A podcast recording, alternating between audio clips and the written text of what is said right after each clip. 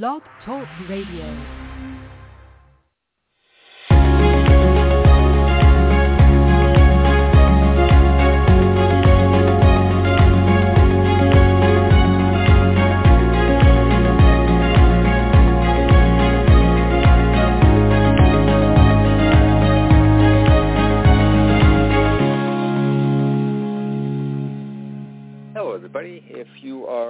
Among those who are regular listeners to Your Home Buying Compass, you know that we often talk about uh, the various pro- uh, processes and aspects of buying and selling homes here with Realtor David Schwabe of the Schwabe Group. And if, if you listen, I imagine maybe you kind of visualize in your head um, your home or the type of home you aspire to own as we talk, and you, you sort of envision what your home might look like. Um, today, we're going to talk uh, to some of you who may have a little different view, those who are, uh, are looking for or considering perhaps buying a, a condo or a townhome, because there's very, uh, very much uh, a lot to talk about there, a lot of different aspects and things that uh, go into that type of property. So um, I'm Jim Mitchell.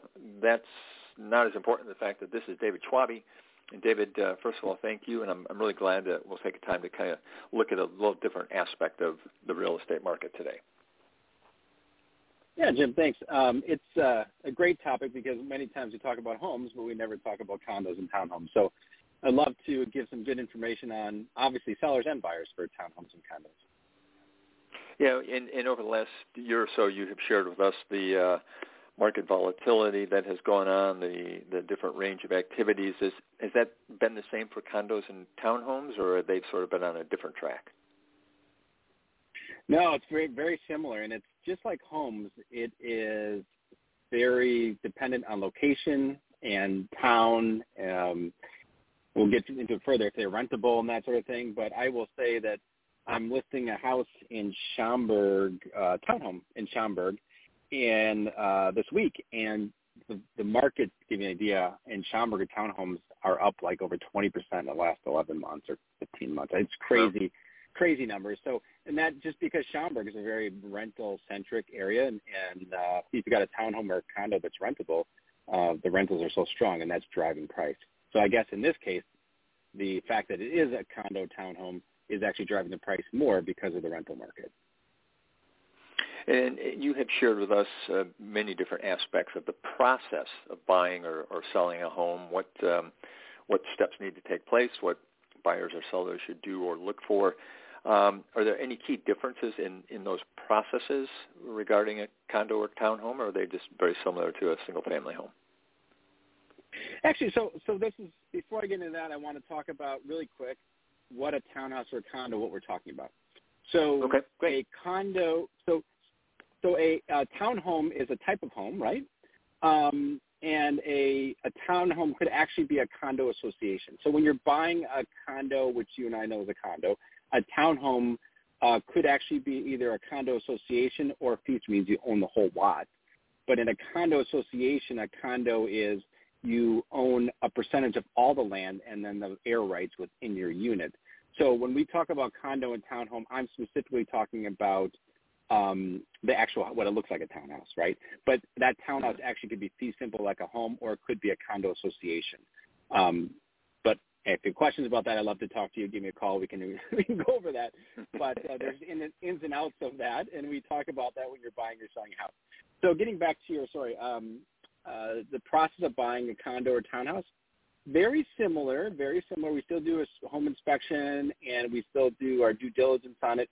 But in addition, we need to have a partner, well, a, a good partner in an attorney who understands condo um, uh, condo associations. Again, townhome could have a condo association. Um, Yep. We need that because we need to be able to do a deep dive into the reserves and the issues, the uh, the by, decks and bylaws, et cetera, which I'm sure we'll talk more about in this this call. But that's the main difference is we have to do a deep dive on to protect the buyer to make sure that we understand what they're buying. Interesting. All right. Yes. Let's let's let's circle back to that. Um, before we do, uh, I, I had uh, sort of mentioned in, in uh, sort of the intro to this and the listing for this particular podcast. There are some of the types of buyers that, in my head, uh, these types of properties might attract younger buyers, small, you know, first-time young families, or people on the older demographic who are looking to just get out of home maintenance. Is that the correct characterization, or are really these properties pretty much spread across all different types of buyers? Um, so it depends on the area. So it does spread across because uh, there are some very large townhomes. But uh, but yeah, generally speaking, the advantage of that, obviously, of buying a townhouse slash condo, is that you do not have to worry about the maintenance. You don't have to worry about the, the grass cutting and that sort of thing. And if you have a condo or a town or townhome that everything's included on exterior, exterior maintenance takes away a lot of the financial risk because if your roof goes bad, everyone shares in it, right? So you you are paying for everyone's problems, but at the same time, you're you're really mitigating yours. It's kind of like insurance policy in, in a way, right? Because um, mm-hmm. if a strong association we'll be able to pay for a lot of those costs that you if you if you're, you got a hole in your roof in your house, you have to fix it and pay for it, right? But if there's a problem with your townhouse or condo and there's that sort of thing, these things may be covered by association. And I think that's another advantage to, uh, and that's why younger and older people like it. So. Yeah. So what about the the um, things that buyers should consider? You you mentioned you know a, a faulty roof or things of that sort. Now again, the, these could be individual unit within a within a development that is that is managed, or it could be a uh, a building that has you know condos on across multiple floors. What, what type of things would buyers you know look at in these properties that they might not normally have to look for when buying a, a traditional home? Well, so the, the, from a from a, when you walk through the house and look at it, the things they should be looking at is um, is there a common space? Do you like the common space? Does it feel right to you?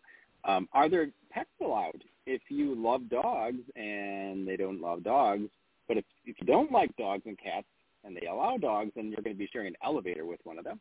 Maybe that's not the best option, right? Mm-hmm. So these are the kind of things that you don't have to worry about because when inherently when you buy a condo or a townhouse, um, you basically are inheriting neighbors, right? Um, so you have to uh, kind of get a feel for how the association handles this.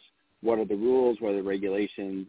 Um, and those sorts of things because that's part of you know what you're that's part of your lifestyle, right? So the condo is a good example of if if the condo is a newer condo building with a lot more um, uh, you know parties and and uh, amenities and that sort of thing that might appeal to you, but someone else might just want a condo with an elevator and no amenities and no party room and no parking. So I mean, these are the kind of things that you look at when you look at yep. condos associations and how does it match your lifestyle, right? We're uh, we're talking with David Schwabe of the Schwabe Group uh, Compass, and um, David can always be reached at eight four seven six three six six seven four seven uh, or david at schwabegroup.com. Um, as always, we have a list of questions. We don't get through them all. I know you may have others, so feel free to reach out and contact David. You, uh, one of the things, obviously, in any purchase is, is the financial side of things. Um, so I, I, I have two questions here because you mentioned checking into the reserves. Um, I want to talk about that, but first, just for the buyer themselves, anything different – in in the process of, of buying a, one of these types of homes in terms of financing or payments? Uh, well, what else do they need to consider? Right. So when we when we talk to mortgage uh, the mortgage professionals when someone's buying a condo, you know, when you buy a house, they're talking what's the price, you know, what's your interest rate, you know what your payment is, and how much are the taxes. But when you have a condo association or a townhouse association, you have to have uh, association fees. So so that's the additional amount that goes uh, whether it's 200 a month or 400 a month. I've seen them over a thousand a month, depending on if it's high rise in the city or something.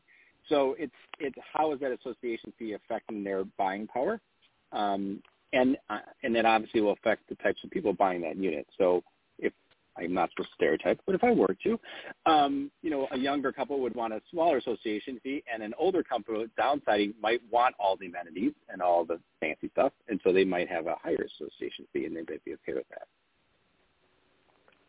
And then, as I said, you, you referred to the reserves, looking in, into that, and I yeah. know that's really critical. Can you talk about that a little bit?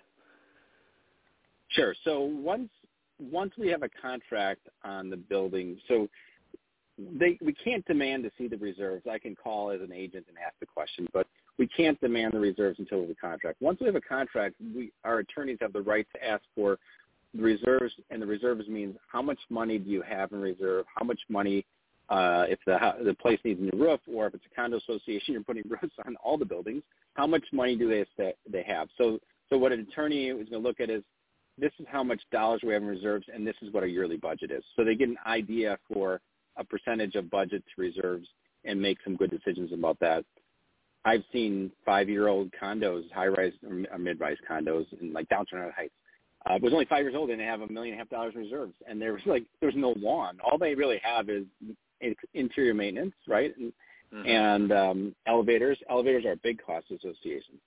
Um, but it's important to understand what the reserves are, and more importantly, um, a good attorney is going to say, I want the decks and bylaws, the rules and regulations, and I want to have the last 12 or 24 months of meeting notes for the association because then we can spin through the meeting notes and see if there's any additional costs coming up that we're unaware of. And many times, by the way, it's not the seller that is like lying to you, not telling you about a, a special assessment coming up. They just don't go to the, the, the meeting, so they don't even know about it. They don't read the meeting notes. People are too busy. So uh, our due diligence as a buyer is to have our attorneys review those meeting notes and see if there's a hint if there's any issues coming up. And, and just to be clear, if someone hasn't lived under these conditions in the past, um, it, it, these rules that an association might have, I mean, they're they are made to be enforced, and it's not something you look at. Oh well, you know, yeah, I don't have to do that. I mean, if if there's a set of uh, bylaws or rules, it's you're going to be held accountable for those. Correct. They are very specific, and um, a good association, you want an association to enforce their rules. So, for instance, um, some associations allow pets, but you have to use a certain elevator with your your dog, right?